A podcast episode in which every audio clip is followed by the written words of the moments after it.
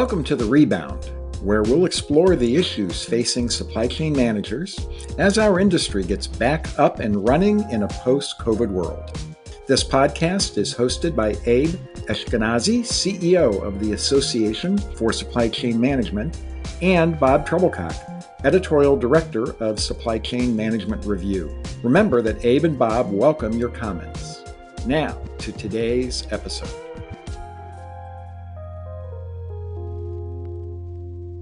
Well, hello and welcome to today's episode of The Rebound Innovation in the 3PL Supply Chain. I'm Bob Trebilcock. And I'm Abe Eshkenazi. And joining us today is Yujie Su. Yujie is head of product innovation at Maersk, one of the world's leading shipping companies and 3PLs. Yujie, welcome. Hi, everyone. I'm very happy to be here and thanks for having me.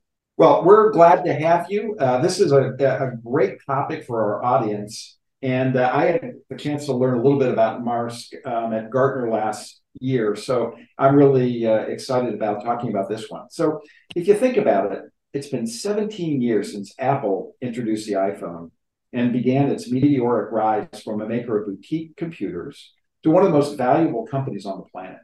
One of the lessons from Apple's success is that it pays to be an innovator. And a corollary to that lesson is that innovation is hard to do even Steve Jobs didn't always get it right. I think today every company worth its salt is looking to get some of that innovation magic. And in the supply chain, Maersk is one of the companies that is investing in innovation in a major way to maintain its competitive edge. And that's what we're going to talk to Yujie about today. So, Yujie, let's get started. Can you tell us a little bit about your role as head of product innovation at Maersk? What does the innovation team do, and what does your role encompass? Yeah, absolutely. So to start with, um, I want to discuss a bit about this innovation center concept that's developed in Maersk for about a couple of years now. I think we started three years ago as innovation center, and the company has gradually, very quickly, actually realized how important innovation is in the supply chain space. So we are quickly elevated from a North America organization to a global organization overseeing all the logistic and services innovation that Maersk is uh, encountering these days. And as a team, our purpose is to do the radical thinkings that to think about the technologies and what's out there could actually make a change to our industry rather than the small changes where we have the process excellencies teams are doing a great job of. And as a product innovation, team, what we do is actually to look at end-to-end supply chain and to provide integrated solutions to our customers versus today in supply chain where customers has to prescribe every uh, leg of the transportation in order to get the final destination. So that essentially what product innovation in Maersk entails and what we do in the team. Yujie, uh, I'm sure everybody has a different vision of what innovation means to them. And at Maersk, I'm sure not a lot of people would associate innovation with, you know, the movement of the containers and the ships. So give us a sense of, you know, how do you define innovation at Maersk? Yeah, um, for us, innovation essentially means two things. So the first of all, as we all very aware of, the supply chain and the um, logistic industry in general is not at the front end of technology, be to be very honest. So a lot of technologies that are out there for other industries that has not been applied to supply chain or to Maersk, that's a source of innovation for us, for our team, for Maersk. And the other side of the innovation is the real cutting edge technology that's emerging every day. And we see it as a big potential for supply chain, for logistics in general as well. Then we want to be participating in developing that game futuristic projects to invest today. And when the technology is mature, the use case is mature, we are already in the game. So that's two sides of the innovation projects we are encountering and taking in in our teams. Uh, Yujie uh, a moment ago, you mentioned your innovation center, and you used the phrase radical thinking, which uh, which I really liked, and hoping we can expand on that a little bit. Uh, my understanding is at the innovation center, you've got to focus on what you call three pillars of innovation, and then their supporting functions. So they're research and development, digital innovation, and product innovation. And then those pillars are supported by three functions solution scouting, data sourcing, and implementation and deployment. So let's explore those a little bit. And uh, and then after that, I'm going to talk about one specific transportation project your team worked on. But let's start with the R&D function. What drives R&D, and how do you develop potential solutions? Do you have a fail-fast mentality? Yeah, for us, R&D research and development really means automation, autonomous, and advanced robotics. For us as a logistic provider, we don't necessarily want to have a science lab to develop all the solutions ourselves. How we drive and design these innovation solutions are we relying on the technology providers, which most of the cases are the startups. And we collaborating very closely with venture capital companies who are investing in the startups to give us a pipeline of mature enough startups for us to work with. Um, and on the other hand, the um, solutions that we are bringing up and the problems we're dealing with are coming from either internal business units. For example, we have a transportation business unit and they have issues with the EV charging, for example. Can you bring us the EV chargers that does not necessarily need to have downtime, for example, right? These are one some some solutions we problems we encounter. And the other side of the problems we encounter are coming from customers. One customer came to us saying, My transit time is very unstable. Sometimes my goods arrive 40 days from Asia, some other times it's 120 days. Can you do something to change it? So that's essentially where our ideas are coming from and how we source the innovation solutions in that space usually interesting that you're describing how it's done and where do you source that supporting technology especially today. You're often seeing emerging technologies from startups and variety of different you know locations. How do you embed that within your innovation wheel? We are very closely embedded into the startup ecosystem. We intentionally built a ecosystem around us because we know innovation is not going to happen in a vacuum we cannot be a team of 20 30 people sitting here in a corporate and then innovate the world. That's definitely a no-go. So what we do is that we attend a lot of startup conferences and we go to our venture capital partners conferences where they present their portfolio companies. We also are reached out by many startups on a daily basis where we have 15 30 minutes pitch with them to understand what technology is offering to us and can it solve some of the problems we have uh, in our daily business life. Uh, the second pillar is digital innovation. So that sounds a lot to me like digital transformation but can you explain to us you know in your world what is digital innovation? And then how does it fit with that broader concept of digital transformation? Yeah, sure. For us, digital innovation is a lot more than digital transformation. To me personally, digital transformation has to happen before the digital innovation can happen. The reason for that is that digital innovation for us means machine learning, computer vision, advanced analytics using the data. So if you have everything on paper, then essentially these digital innovation capabilities, you're not even, you're not able to get started, right? Some sort of digital transformation has to happen within the organization. You have to have data somewhere. That's when you start to use the data to do the machine learning, to do the artificial intelligence and computer vision analysis. So that's essentially what our digital innovation is doing and the project are about. It's built on digital transformation, which Maersk has been doing for a lot of years already, but it's a lot more and a lot more advanced than uh, digital transformation. Yujie, that's really interesting because one of the things that we're struggling with in the industry is access to relevant, timely data. And it sounds like you've been working on it for a while. Obviously, you don't work in the supply chain unless you have accurate data. How do you go about identifying the sources of data to ensure that you're getting not only the you know the timely data but it's accurate? And then how do you bring that data in as needed? Because obviously there's a whole lot of data points. How do you ensure you're getting the right data point at the right time? That is a um, very good question and very interesting one. I'm sure um, other big companies, other people who works for the big companies like myself working in Maersk would have the same feeling that the data is all over the place. As a uh, global company, and we acquired so many companies along the way, you can imagine our data sitting in multiple different systems both geographically speaking all over the place like entire world and also in the different systems so what we have a principle to encounter to to uh, to counter this problem is that we are building a data lake starting in North America. That's where this project in- initiated, where we have the systems, multiple systems, putting the data into what we call a data lake, ingesting the data there in order to have the access, to give the access to everybody who is in the organization to slice and dice the data as how they want. It sounds very simple, but it is a very complicated process because each system is somehow linked to another. Let's let's say from a drayage operation to a warehouse operation, you have some sort of connection because you're dealing with the same containers. But at the same time, you have many, many different parameters because you each focus on different area of business. But for the overlapping part, the systems identify it differently for the same container. So how do you match those containers? So, sorry, how do you match those data points when they're talking about the same thing is the tricky part of this project where we spend a lot of time and resource to do. We're not 100% there, but we're getting there to have the right data into the data lake so people can have access and slice and dice the data how they want.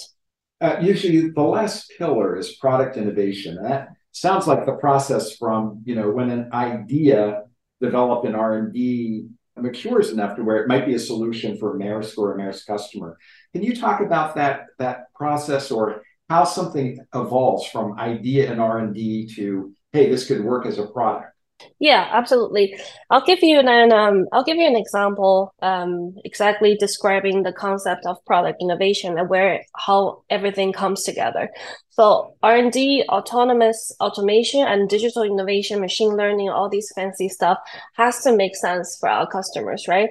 We're not innovating for the fun or looking cool of it is essentially has to be embedded in the offering, in the solutions we give customer. That's what product innovation essentially is about. And one good example is that we a couple of years ago tested an IoT device to track the condition of the cargo and the GPS of the real-time location of the cargo. And that project was tested under the R&D arm because it's something physical. And uh, we used thousands of shipments to test these uh, trackers and they work perfectly. And today um, actually starting from beginning of last year we start to offer customer an integrated product where we bring their cargo from the factory in asia all the way to their dc in north america using that tracker to track the location and uh, the condition of the cargo. Also, the theft prevention part is very interesting in that project. And our customers are paying per container rate for the integrated logistic uh, solutions. And that is a part of the, uh, that's an example of how we bring a solution, a single solution into an integrated product or a solution then, then offered to our customers. Yujie one of the challenges that we have is taking it from concept from pilot, you know, to pilot to implementation and what's necessary to scale it up. How do you take new innovation live given the breadth and the depth of the work that you do with your clients? That's um, another very interesting topic we constantly discuss and we learn along the way. For us, we have encountered in the past when we first start this uh, journey that a great innovative idea, which are tested successfully, cannot be brought further if you hand it over to the business right away after the POC, the proof of concept. Um, the reason for that is because it's not only to apply a solution, it's not plug and play. It's sometimes, a lot of times, to change the mentality of people, to change the way of working, to change how you manage things on a day to day basis where people are familiar with, right? Those things are not necessarily transferable in one email to tackle that, what we come up with is that where you see we have a supporting function called implementation and deployment. So for every proof of concept we have tested successfully within the innovation center, we will have an implementation deployment team sitting in between us and the engineering team and the business team to hand on tell them how to deploy these uh, development of uh, innovation solutions. And up to five cases five deployment in, in, the innovation center is heavily involved into this to ensure the transfer of knowledge and experience and to train the mindset of how things should be done and to troubleshoot any issues that along the way which we have already encountered during the poc but not necessarily for the business people who is seeing this for the first time so by doing these five applications, we believe that's enough time to transfer the knowledge and experience of applying an innovative solution to the actual business. And after that, we have the confidence that our business people have the enough tools and knowledge to take this application further and scale on a global level. Um, Yujie, I want to take you back to the um, transportation innovation you mentioned a moment ago. I think it's the one that I learned about at Gartner last year. So if I'm wrong, please correct me. But but it's something that I think you were working with Thrive, right? Yes, that's right.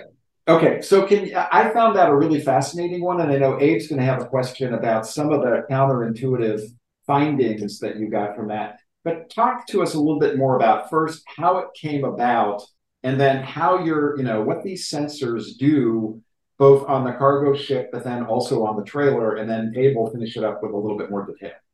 Yeah, sure. So this project came about that the customers' increasing need for visibility of their cargo, which in the logistics space was not a given back then. It was this project was about two years old, I believe.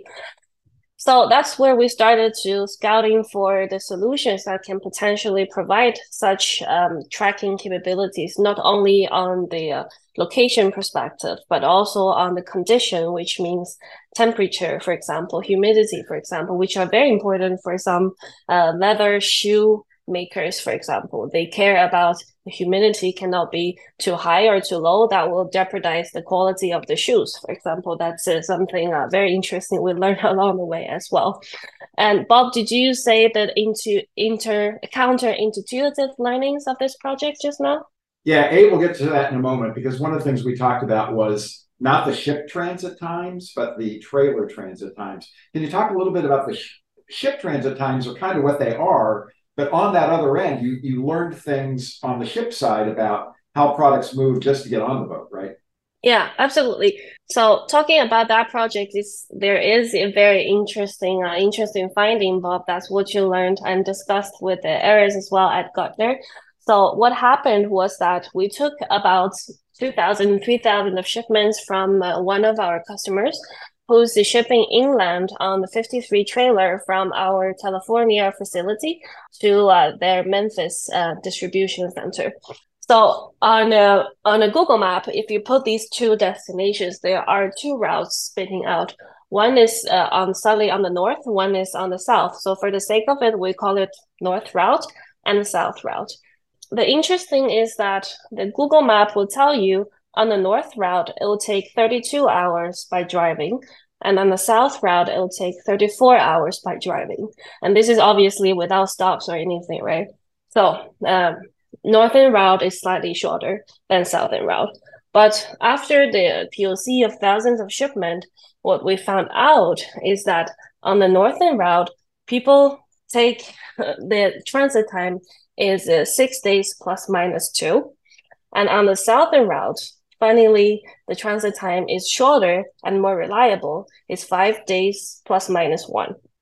So we wonder what happened, why you take more transit time on the shorter route and more uh, unreliable on the shorter route. So in order to find that out, we called our drivers to ask them uh, what exactly happened. So what we found out is on the northern route, the drivers take more stops to along the route, and we asked them why they told us that because the parking lot, the rest lot for the oh. drivers on the northern route is smaller and it's more congested route because most people would pick the shorter route. So they don't necessarily trust that when they are supposed to stop, they can find a place to stop. So they start searching for the stopping spot long before they have to stop, which means they'll stop much earlier than the time they're allowed, right? And on the southern route, it's different because people are able to trust that at the spot where you're supposed to stop, you can find a spot because the parking lot is bigger and there are less density on this route. That's why people don't necessarily go and find a place to park before they have to. So they stop much less along the southern route, which leads to the essentially the result that on the shorter route, you take longer time and it's more unreliable. And a longer route, you take less time and it's more reliable. And this insight is very interesting to us and it gives us the knowledge and experience in how to guide our drivers going forward, which route to take. So that's the uh, funny thing out of that project. We have not been uh, expected.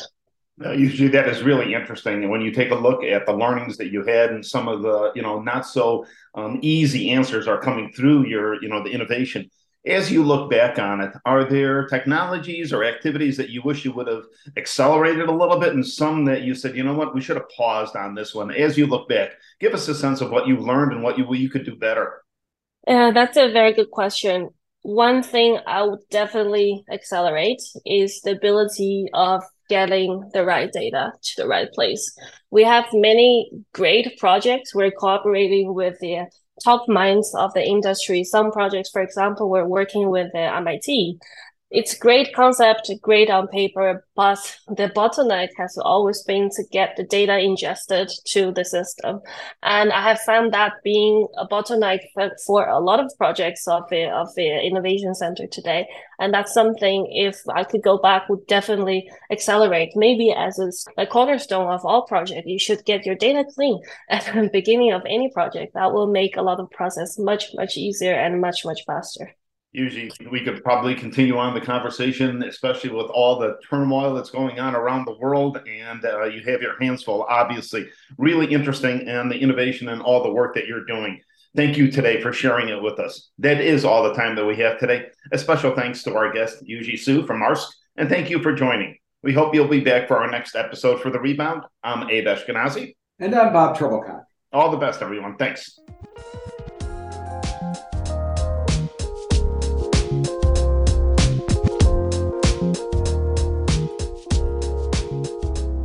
The Rebound is a joint production of the Association for Supply Chain Management and Supply Chain Management Review. For more information, be sure to visit ascm.org and scmr.com. We hope you'll join us again.